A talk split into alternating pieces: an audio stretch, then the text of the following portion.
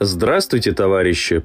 Вы слушаете новости на Красном радио Фонда Рабочей Академии. Сегодня в программе Большинство российских компаний перешло на китайское оборудование. Российские миллиардеры увеличили свое состояние на 16 миллиардов долларов. 67% российских компаний прибегли к закупке китайских запчастей и оборудования для замещения продукции недружественных стран, передает РБК. Данные получены в результате опроса около тысячи предприятий, проведенного Институтом экономической политики имени Егора Гайдара. Продукции российских компаний стали пользоваться 39% респондентов, которые могли выбрать при опросе несколько ответов. Российские производители преуспели в продажах комплектующих. Здесь отечественное импортозамещение идет эффективнее.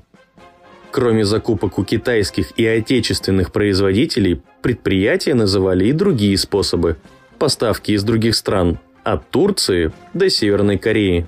Другие совсем отказались от использования исчезнувших товаров, а кто-то признался, что продолжил получать подсанкционный импорт. Китай занимает лидирующее положение и в сфере продажи запчастей. К ним обратились 63% российских компаний – Отрыв Китая от отечественных предприятий здесь меньше. Российской продукцией решили воспользоваться 46% респондентов.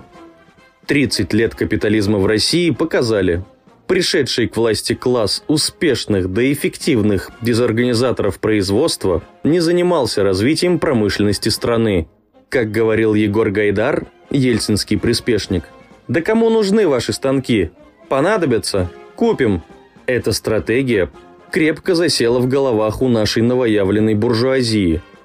И понадобилось начало специальной военной операции, чтобы очевидным для всех стало, насколько эта позиция предательская и недальновидная. Обороноспособность страны – это развитие собственной промышленности, своего производства.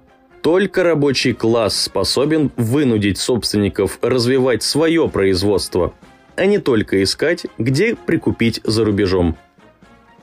Богатейшие миллиардеры с начала этого года извлекли из российского производства более 16 миллиардов долларов, сообщает газета «Коммерсант» по данным агентства Bloomberg. Наибольшую прибыль получил Вагит Аликперов. В этом году «Лукойл» уже принес ему около 2,5 миллиардов долларов.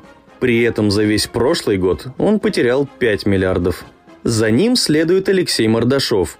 Он извлек из Северстали более полутора миллиардов долларов, хотя за прошлый год потерял почти 11. Норникель принес Владимиру Потанину 1 миллиард 320 миллионов долларов.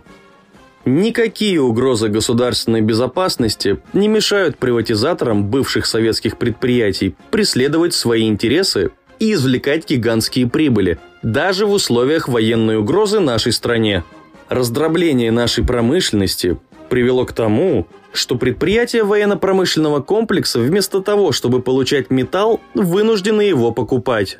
Следовательно, обогащать тех, кто присвоил ресурсы страны.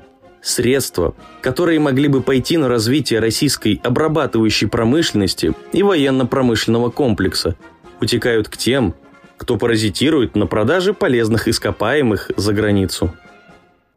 С вами был Юдин Илья, деревня Занькова.